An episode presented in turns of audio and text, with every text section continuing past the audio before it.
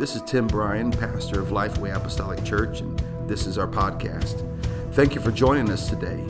My prayer is that this message will inspire, build your faith, and draw you closer to Jesus Christ. Enjoy this message. Um, feel the presence of the Lord here today, and I'm taking my time because I'm not sure the direction we're going to go here today.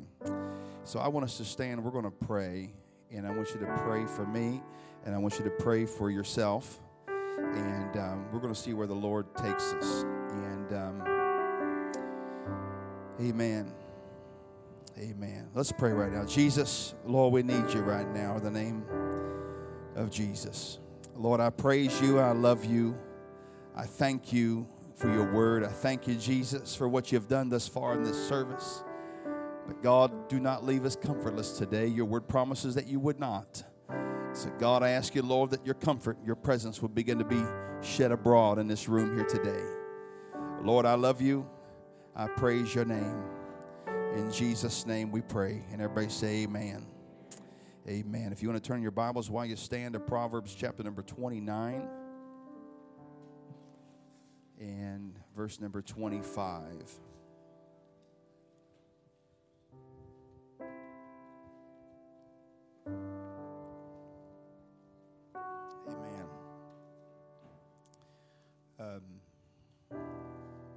Proverbs 29 25, just one verse says this The fear of man bringeth a snare, but whoso putteth his trust in the Lord shall be what? Safe. Shall be safe. Um, we're going to kind of delve into some things today, and I will confess I'm not sure how this is going to go. Um, usually, I have an idea in my mind of how whether I'm going to preach, preach, teach, just talk, or spit on somebody on the front row, you know, whatever. Um, a lot of times I'll have an idea of how the ending is going to go, and I, I am saying this, I'm confessing to you today because um, I am. Uh, not uncertain in my spirit, but I'm just feeling after the presence of the Lord. And I'm buying myself some time, so I'm talking right now. so, amen. You can be seated, and um, we'll get into the word of the Lord here today. Um, make a statement here that men are men at best. When I say men, I'm not talking about a gender, I'm talking about humanity. Men are men at best, and at best, still just men. I repeat that to kind of get you to the mindset here today. Men are men at their best, and at best, we are just still men. We are flawed. We are, um, if I can say this, perfection loses itself in humanity. I am not perfect, but we like to prove to everybody that we are perfect. That would be one problem with social media today because all you see is the perfect side of things. The things that people want you to see. In fact, that people would put out imperfection just to show how perfect they want to be. We will put our flaws on social media and our Instagram page or Facebook, and we will say, and we, because we want to garner something from somebody else. There's a lot of selfish desires going on in this world today. And so perfection loses itself in men. Perfection is lost because we are flawed in of ourself we are flawed. The Bible says we are born and shapen in, finish it with me, iniquity. When I come into this world, this world is a fallen world. When I am born, I am born to eventually die. And I don't want to be morbid here today, but I am a dying man standing in front of dying people. Say, Pastor, that's kind of morbid but it's the truth. We are imperfect people. We are imperfect and flawed in many ways. We are just men and women with a need. In the crux of the matter, we are just people who need something. When you wake up, you're hungry, you need food. When you uh, go to bed at night, you want a bed, you need shelter for your, your life. You need air to breathe. You need things in your life. You want to go to work that's 30 miles away, it's good to have a car. Somebody say amen. If you want to do things, you got to have money. You're in need of things in order to achieve things. You are in need. Every way in our life, we are in need. We come into life in need and we leave this earthen vessel the same way. When I come into this world, I need somebody to help take care of me. In order to get out of this life, I need somebody to make sure I make it to another destination. We all have things we are excellent in. We are good at certain things, and there are things that we're not so good at we don't post the things that we're not so good at. We always video somebody else doing something not so good and we post that. we don't post the things and say things that, that we're not good at. In fact, when we do, we humble ourselves so that we can be exalted for being humble. You all know what I'm talking about. It's why do we do that? Because inherently we are flawed and we don't know what there is good in us and sometimes we get in our own way in order to achieve certain things. Let me get back to this. We all have things we are excellent in, and there are things we do not so well, and then there's some things we're just not good at at all. And the things we are naturally good, we excel. Confidence ensues. When people do things well, there is confidence that comes in our being. It is gratifying to do something that you can do well. It is gratifying to do something that you know you're going to do well at. It's like my daughter, she's not in here. When we go play softball, she wants to be the batter because she knows that th- she thinks she can hit it pretty far. Well, I want to be first. Why do you want to be first? Because I want to be the per- pers- first person to hit the ball. Well, why is that? Well, because she thinks she's good. Whether she's good or not, it doesn't really matter. It's just the fact that she wants that desire to show people that she can do things well. And, and that is important to have to be able to show people that you can do things well. And we need to do things well in every aspect of our life, but there are certain things we're just not good at. We're just not good at. In the not good category, we try to hide our shortcomings and mask them. But why? Do we mask the things that we're not good at? It's a little four letter word called fear fear of being recognized for the shortcomings because we know embarrassment will come. We're fearful of what the outcome will be when we show our shortcomings. No one wants to feel less than anybody else. Nobody wants to be the last person picked for the kickball team. Nobody wants to be on the outside looking in. Nobody wants to be embarrassed. Nobody wants to feel shame. Nobody wants to feel, like I said, less than anyone else. And that's our natural instinct, if you will, here today. So I'm going to deal with the spirit of fear in this place here today. Fear Everybody say fear. Another word for fear is anxiety, or it exceedingly fears somebody quaking or trembling. It's a emotion that not only is on the inside, but it manifests itself on the outside by our actions, not just by our words. When somebody is fearful to be a part of something, they go back into the background, hopefully not to be noticed. When they're afraid of something that is perhaps about to take place and they know they're not good at it, or they know they have questions, or they know that there is something that they may not even agree with, they will find themselves on the back burner, kind of watching everybody else and trying to, trying to remove themselves from the picture because fear is somehow crippled their willingness to be involved if in the event that's in front of them. Bible says that fear comes and it brings a snare.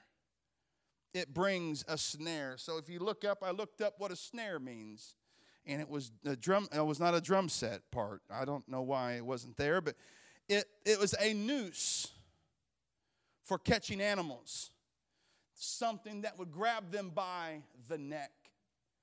We have a collar for a griffin, and if you've known our, if you've seen our black lab, he's about 100 pounds, 98 to 100 pounds, and it's hard to control him when he sees something he wants.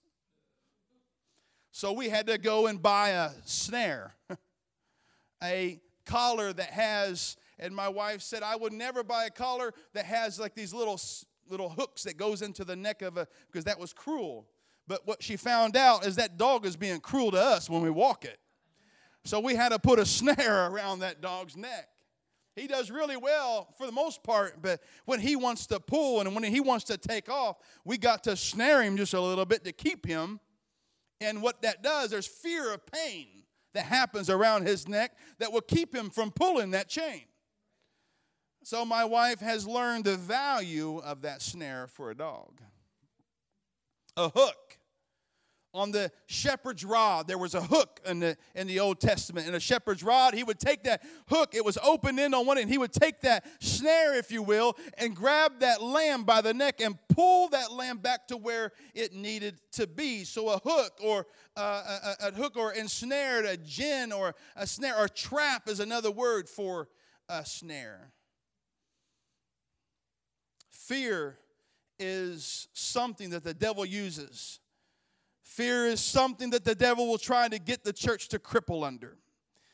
Fear of what is to come. I was talking to somebody on the phone yesterday, and I began to share with them about what's going on in our church. They do not go here and they're from another state and we began to share and he began to prepare me he says now tim if you begin to start property if you're going to begin to build a church let me prepare you for what is to come there's going to be some snares that's going to pop up every now and again and will try to rob you of your faith and rob you of your trust in God, rob you of what God wants to bless you with. You, you got to be careful and watch out for those snares that are in your life. But in that moment of snare, right before you step in that snare, there is fear that will come into your life. And that fear will bring you to a place of a snare. But I'm here to tell you today that we cannot and should not be a church that is bound by fear. When we come into the house of God, there should be liberty in the name of Jesus Christ. There should be joy in the name of Jesus Christ. The Bible says that His love casteth out all fear. It's not my love. It's not my love that casteth out fear. It's the love of Jesus Christ that is shed abroad for us that casteth out the fear. So many of us will pray and say, Pastor, pray for me. Pastor, help me with this. Help me. Well, I need somebody to come alongside and pray. And we will pray, and I'm happy to do that. But let me tell you, when you get a hold of the love of Jesus Christ, and when you get a hold of the power of the cross and what he did for you, and you get an understanding of who Jesus really is, and you get confidence in the name that is above every name, there is no snare and no fear that can hold you down. So we have to understand that we are people that are imperfect. And perfection loses itself in men and perfection is lost because we are flawed and we got to understand that. And we are subject to emotions subject to certain things. But i know a way out of fear and I know a way out of getting out of that snare. I know a way out to get out of that anxiety, out of that trembling and quaking of your spirit. And I have a name that can help you out, and his name is Jesus Christ. Let's go to Second Kings chapter number 7. And we're going to get somewhere. We have a couple men here that were in a snared place. They were about to be trapped. In fact, they were trapped in their life in the moment. Second Kings chapter number 7, verse number 1. Then Elisha said, Hear ye the word of the Lord. Thus saith the Lord, Tomorrow about this time shall a measure of fine flour be sold for a shekel, and two measures of barley for a shekel in the gate of Samaria. Then a Lord on whose hand the king leaned uh, answered the man of God and said, Behold, if the Lord would make windows in heaven, might this thing be? And he said, Behold, thou shalt see it with thine eyes, but thou uh, uh, but shalt not eat thereof. Verse number three, it says, And there were four leprous men at the entering in of the gate and they said to one another, Why sit we here until we die? You see what fear does to you? Fear, what it does is it puts you in a place of uncomfortableness and you'll go to a place of a snare. And the idea of a snare is to keep you there until you die. If you are a hunter or a gatherer or something like that, you will, you will find that, that uh, when you put, put a snare into force, you try to trap an animal, and that animal will be trapped so that you can come and to eventually kill that animal. Or that place where the animal will die in the, in, the, in the moment. When you go fishing, there is a hook on the end of your line. You are, your job is to snare that fish to bring that thing out of the water, get it out of the place that it's normally living into a place that it is hooked and it is in bondage and it is a place to die. So we find these leprous men on the outside of the city in the at the entering gate of the city. And in this moment, let me set the stage, if you will, here today. There were Syrians that round about this, this city, and they were there to, to uh, camp around that city and to uh, uh, fortify that city so that nobody could leave or come or go or anything in that city so that they would waste away in that city until they would die. They created a snare over that city.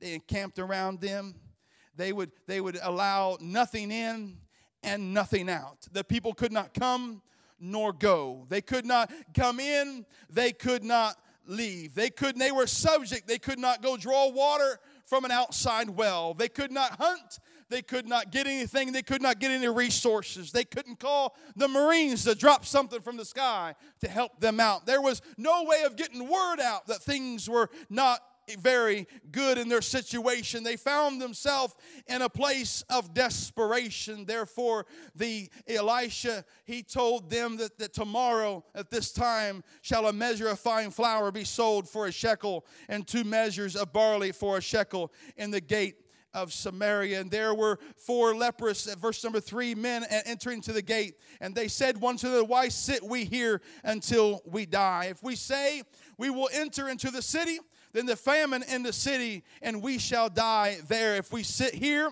we die also. Now, therefore, come and let us fall unto the host of the Syrians. If they save us alive, we shall live. But if they kill us, but we shall die. And they rose up in the twilight to go unto the camp of the Syrians. And when they were come to the uttermost part of the camp of Syria, behold, there was no man there. For the Lord, verse number six, for the Lord had made the host of Syrians to hear a noise of chariots. Everybody say a noise. I like that word in the scripture heard a noise and the noise of horses and even the noise of a great host. And they said one to another, Lo, the king of Israel hath hired against us the kings of the Hittites and the kings of the Egyptians to come upon us. Wherefore they arose and fled in the twilight and left their tents and their horses and their donkeys, even the camp as it was, and fled for their life. Verse number eight And when these lepers came to the uttermost part of the camp. They went into one tent and did eat and did drink, and carried thence silver and gold and raiment, and went and hid it, and came again, and entered into another tent, and carried thence also, and went and hid it. Verse number nine And they said one to another, We do not well. This day is a day of good tidings, and we hold our peace. If we tarry till the morning light, some mischief will come to us. Now therefore come that we may go and tell the king's household. Let me get you to a place in the scripture of understanding. We have these young men, if you will, these leprous men who were dying in their flesh. They were going to die regardless regardless if there was famine in the camp or, or an army surrounding that city. It did not matter. Their outcome was certain one of three ways. They were going to be die of starvation, die in their flesh, or die to the hands of the enemy but something got a hold of them that was not going to allow fear to, to prohibit them. We're going to do something instead of doing nothing. I'm not going to stay here and sit here in the place of perplexity, in the place of anxiety, in the place of fear anymore. We can stay here till we die, or we can do something about it. Ladies and gentlemen, what the devil has tried to convince the church uh, and the people of the church is that you're bound and you can't get out. Uh, I got you by sin, and I'm never going to let you go. But let me tell you, there is a name that is the name of Jesus that can pull you, pull that snare back off your ankle bones, and you can rise up uh, with a mighty shout uh, and take out the enemy, if you will. There are so many that are bound by fear of their circumstances. There are so many that are bound by fear of what coulda, shoulda, will happen if they make a move. They say, Pastor, I don't know what is going to happen if I go to an altar. I don't know what's going to happen if I decide to be baptized in Jesus' name. But let me tell you today, I can tell you and tell you one thing that's going to happen. The, the Lord God Almighty is going to wash your sins away and He's going to take the snare. Come on, somebody. He's going to take the snare of the devil and peel that back off your life uh, and peel that back off your heart, and you're going to be walking in a new path. They find themselves in this place. They find themselves in a place of really hopelessness. But something got a hold of them, and they were not going to allow fear to, to cause them to stay snared in their situation. Verse number six the Lord hath made. Everybody say, The Lord it's something that we cannot get out of on our own. All I need to do is make the first move a lot of times. Um, all I need to do is make the first step a lot of times. All, all I need to do is say, God, uh, I want to abide in you so you can abide in me. I want to have your will be done in my life. I, I want to make a choice to serve you. I, I'm going to say, God, forgive me of my sin today because I know in the current place that I'm in, uh, there is no hope. In the current place that I'm living, there is no light at the end of the tunnel. In the current place that I'm in, I'm going to either die in my flesh, uh, I'm going to die to the cares of this world, uh, or the enemy is going to come into me like a flood. So, what your circumstance is, is telling you there is no hope, but my God is full of hope. Uh, he's full of love, He's full of mercy, He's full of grace. So, in the name of Jesus, we got to get up out of our seat. Uh, we got to get out of our desperation. We got to, even though we have a snare around us, I can go to Jesus, uh, the author and the finisher of my faith. Uh, I'm glad He's an author, but I'm so glad He's my finisher because in the moment of my snare, God's not done with me yet. Uh, the devil may have me for a moment, but my finisher is God, and He's willing and able to forgive me of my snare and of my pain and my heartache. There are many times in my life that I have felt an overwhelming sense that I was entrapped by a snare. There have been times that I have felt like that I could never look at anybody in the face because I was snared with, uh, with, with, with, a, with a spirit uh, that I could never do anything. I can't get, I can't speak in front of people because I got a, I have a, a what do you call a, an, a, a stuttering problem. That was not played up. I actually stutter, especially when I talk about it. Sometimes I have to repeat myself because the words don't come the way they really want to come. But the devil trying to tell me that I couldn't. The devil trying to tell me you can't build a church, you can't do anything, you can't show up because if you do, people will laugh you off the platform. But let me tell you, but my God shed forth unto me a love that casteth out all fear. Therefore, I can stand in the front of people and declare the goodness of God and other times in my life that I felt like things were going to come to an end. And when I say that, I mean my family, that I've made some dumb moves as a husband. And I never cheated on my wife or anything like that but I've had attitudes towards my wife that I, she probably could have walked out because I was not a good enough man if you will. But thanks be to God that God showed forth love that God showed forth mercy and God showed forth love to my wife enough to say okay I can put up with him a little while longer I can be a knucklehead sometimes. Earlier on in our marriage, I was so selfish. I was I was so enthralled with the idea of what I should I should do, what, what my day should be like. I, I was so head over heels for sports that I would work a full hour, full a full day. Then I would head to the closest ball court to go play, and I would play till till uh, early evening and go home and hope the dinner was on the table. That's no way to live. That's no way to be. I thank God that God brought me out of selfishness, uh, that God brought me out of, out of, out of self centeredness and said, You are a child of mine. So He pulled me out of that snare of selfishness. I had an anger problem early on in my early 20s. I'm very ashamed to say that I punched a few holes in the walls. I broke a chair in our house. I threw my glasses against another uh, art, a piece of furniture and broke my glasses. I, I've done goofy things. I, I, I've driven at high speeds in, in anger and in distress. I, I have done things that I should not be here today because I was full of anger. I was full of, of, of, of, of just, of just an idea that I needed to get out of the place that I am. I was in and I was ready to take on anybody. If somebody looked at me wrong, I wanted to punch them square square in the face. Uh, if things didn't go my way, I would I would storm out of the house. And things didn't go my way, I would argue with people. And at times I would I would keep within myself and in myself I, I was full of anger. I was full of rage in those moments. But I'm here to tell you today, God pulled that snare off my ankle bones and said, You are going to be set apart from me. See, I used to be an angry young man. I used to be so competitive that if I didn't win, I would be angry. I had a young man that I was a teenager with, and we would play basketball. And don't get me wrong, I'm not a great basketball player. I just played people that weren't as good as me. We played basketball almost every day when I was a teenager. And little Aaron, he beat me one day. And it angered me so much that he beat me. It was the first time that he beat me he beat me and it was a last shot and he he uh, was a lucky shot and I'm still resentful about it. God's helping me. But the next game, I got I got up. I said, "We're playing again." He said, "Why?" I said, "I'm not leaving here a loser." And I pointed at him, and anger got up in me.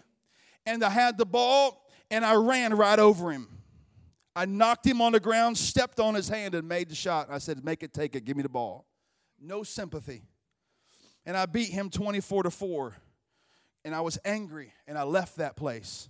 I had to apologize to him later for my attitude. There was one time when I was at church camp. Yes, church camp. I was on the all star team playing basketball against the preachers. Y'all been out there? We were playing against the preachers.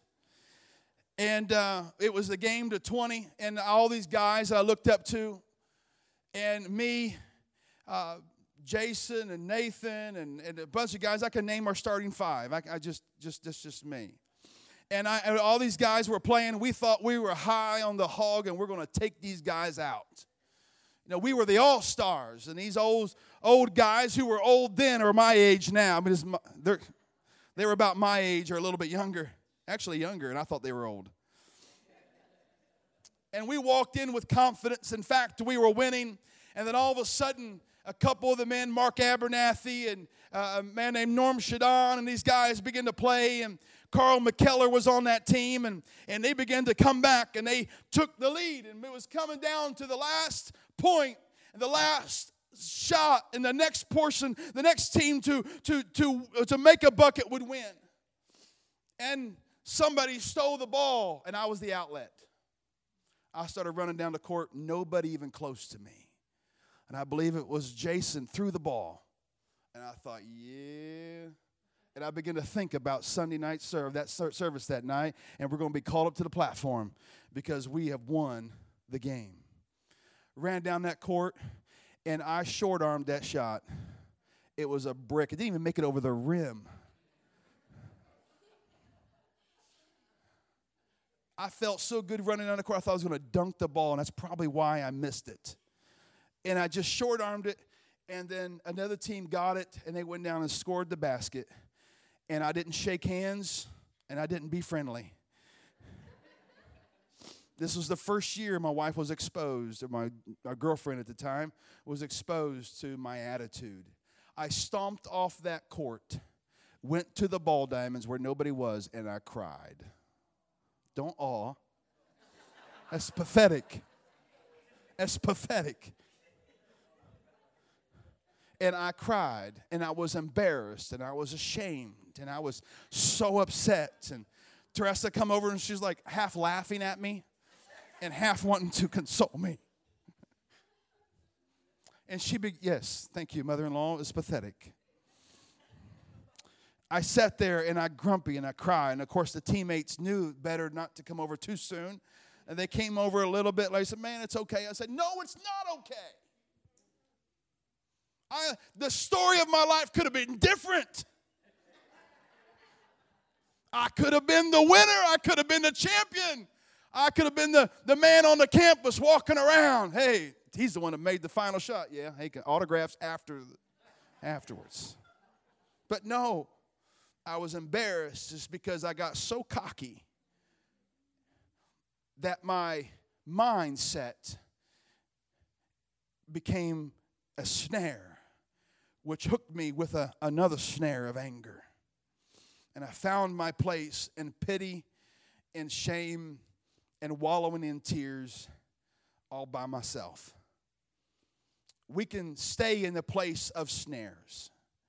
We can stay in the place, but there will be one thing after another that will rear its ugly head if you stay in that snare. The enemy, the Bible says, the devil is out to steal, to kill, and to destroy. He wants to snare you right where you are. And he will do that right here in your mind. He will convince you that you don't need holiness. He will convince you that you don't need to be in the house of God. He will convince you that you don't need a pastor. He will convince you that you don't need the kingdom of God. He will convince you that you don't need to read the word because what you have is enough. He will convince you that just praying on Sunday at 10:30 is enough, but that is nothing but a false deceiving snare in your life. I'm here to tell you today, we have got to be full of the Holy Ghost. We got to be full of the love of Jesus Christ, uh, and we have to be in liberty in the kingdom of God if we are going to be a church that is a revival church, I believe we are on our way. But we got to be careful not to be succumb to fear and be encompassed with a snare these three or these two lepers. They could have stayed and they could have whined uh, on the field and complained about their situation and have somebody over come over and console them and say, hey, everything is going to be okay. But no, they didn't stay and waller in their pity. They didn't stay and waller in their situation. They began to say, you know what? We're going to do something a little bit different today. We're going to get up off our rumps, if you will, and we're going to walk towards the enemy and we're going to say, if we die, die, we die. But if we live, we live. There's something about doing something. They're going to do something different that allows us a little bit of freedom see there's many times in, in my leadership style and me even being a husband and a man i get trapped uh, in the mindset of thinking one way that's why it's important to have people around you to help you with your thinking, to look at things. And, and I will look at things one way and I'll get stuck with that. And that necessarily isn't wrong, but my wife will come and help me out. Bible says when you find a wife, you find a good thing. And I'm thankful that she gives me good advice on certain things. I'm, I'm thankful for a wife that, that sees me when I'm snared in my thinking and helps me out. And that's what the Lord does. Uh, when we think we got it all figured out, and when we think that, that we cannot get out, and we feel like there is no hope, that there is a God that can give you a new vision. There's a God that can show you a, a way where there seemeth to be no way find these lepers on the side of that city at the gate of the entering, and they begin to walk out towards the enemy. We find that the Bible says in verse number six, I believe it is, for the Lord hath made the host of the Syrians to hear a noise of chariots. I wonder what it would be like if somebody was in a snare and says, I refuse to be held by this snare. I refuse to be held by this fear. I refuse to be held by this anxiety. I refuse to be held back by this doubt that I have in my spirit and say, I, I am tired of choosing going down this road. Uh, I'm going to step forth into a way that may seem a little bit uh, chaotic in my mind because I don't know what's going to happen. But I know if I take a step towards Jesus, uh, there is a noise that will come up uh, from the earth. Uh, there will be a noise that will flow from heaven. The Bible says in Acts chapter number two, there was a noise that took place of a rushing mighty wind where they all were sitting. And the Bible goes on to say that it was noised abroad when the Bible teaches us or shows us with these two lepers, uh, they began to walk. In other words, they began to go. They began to do something different. They began to do something that they didn't know the outcome of or how it was going to happen, but they had faith. Uh, something got a hold of them. Uh, so, what I'm telling you today is something's got to get a hold of you. If you're tired of your snare, you're tired of your circumstances, or you're tired of your certain outcome, blessed be the name of the Lord God Almighty, He can come right down in your life and take you out of that snare. Bible says that when they began to walk, everybody say began they began to walk, the Syrians heard the chariots. When they began to walk, the Syrians heard horses. When they began to walk, they heard they heard a noise of a great host.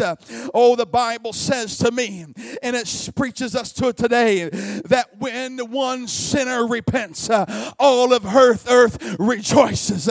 You want to hear a noise? You want to hear a sound from heaven? I want you to step up in your seat, if you will step up on your life and say, God, I want to hear a certain sound. I want to hear a noise from heaven. God will be that for you. Bible says even the noise of a great host and they said, Want to know the king of Israel hath hired against us the king of the Hittites and the kings of the Egyptians to come upon us. Now, when you begin to look at the devil, and I don't get like to give the devil a lot of credit, but I wanted to look at him and put him in his place. This is where feelings do not belong when you begin to talk to the devil because he will persuade you with your feelings. Now, if you did this and if you did that, if you would try this, if you would try that, no, devil, I'm not here to talk to you. I'm not here to hear you. I'm here to talk to you. I'm here to tell you something. I'm here to show you who's boss. And my, my king is Jesus, and, and he is on the throne of my life. And I refuse to be staying in the snare that you put me in. I refuse to stay snared to fear.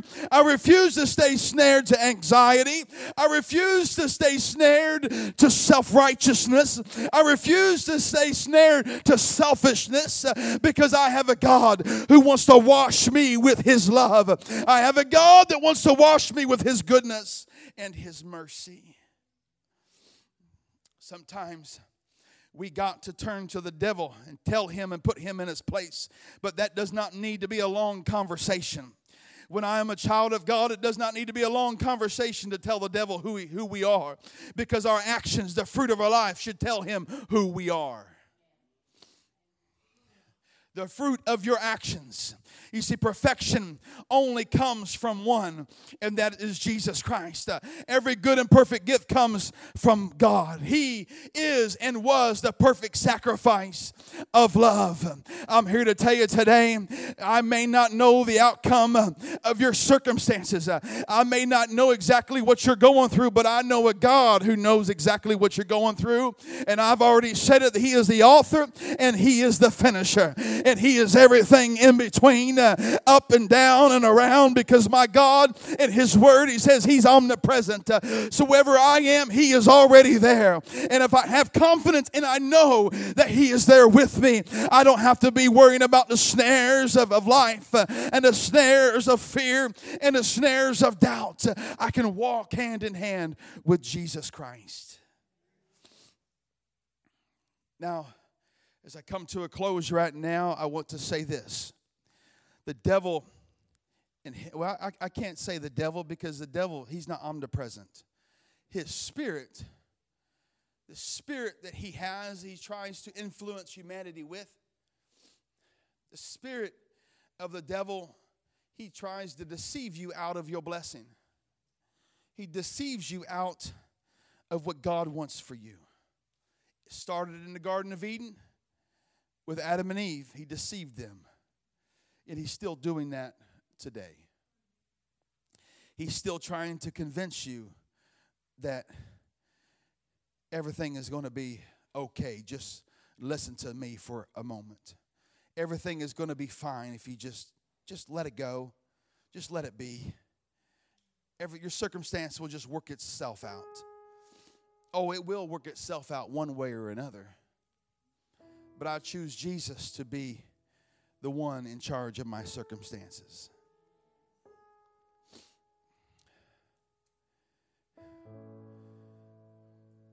I don't, I don't stand here in front of you to say that I'm perfect, that the devil doesn't try to bring fear into my life, and that I am not snared every now and again with, with problems and situations. But I've said it the last probably three times that I've preached that I refuse to allow the devil to take residence in my mind. I refuse to allow the devil to take residence in my heart. I refuse to allow the spirit of this world to infiltrate the church. There are many doctrines, a lot of winds of doctrines in this world. And let me tell you that the only doctrine we have is this word right here is Jesus Christ and Him crucified, and what the Word of God shares with us. Many of you in this room, many of us, We've all been sh- snared. We've all been bound with fear, and here's where the fear climaxes in this room right now is because many of you know what's coming next. I want to ask you to come and pray. And fear is going to come up in your spirit because I know. Because if I go pray, and what if nothing happens? what if I go pray and God doesn't answer or God doesn't fill me with His presence? What if I go pray and I leave here the same way that I left? What if that's nothing but the devil trying to convince you that there's no hope in prayer? That's just the devil trying to get into your mind, his spirit just try to your war, there's a war between your flesh and your spirit right now. There's a war going on in our in our minds. I'm here to tell you today that you can declare victory in the midst of your war. You can declare victory in the midst of your trial. You say, Pastor, I, I don't know how this is going to outcome, but I have victory already because I have victory in Jesus. I have victory. Thank you for listening to today's message. If you like what you've heard, please subscribe, rate, and review this podcast. If you would like to know more information about our church, please check us out on Facebook at Lifeway Apostolic Church. May God richly bless you.